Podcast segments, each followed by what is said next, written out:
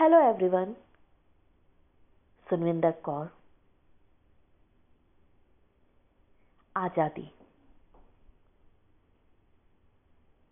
कहते हैं, औरतें मर्दों के बराबर है। हर कदम पे, हर हक बराबर है। दोनों की आज़ादी का हक बराबर है।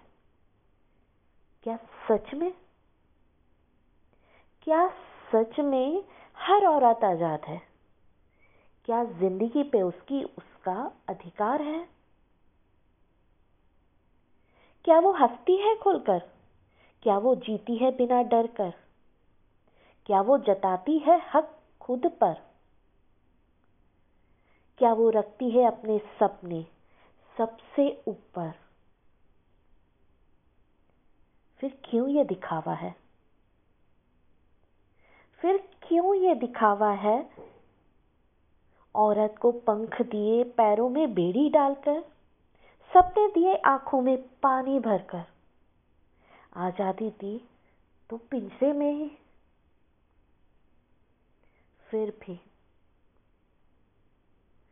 फिर भी कहते हैं, औरतें मर्दों के बराबर है। फिर भी कहते हैं, औरतें मर्दों के बराबर हैं।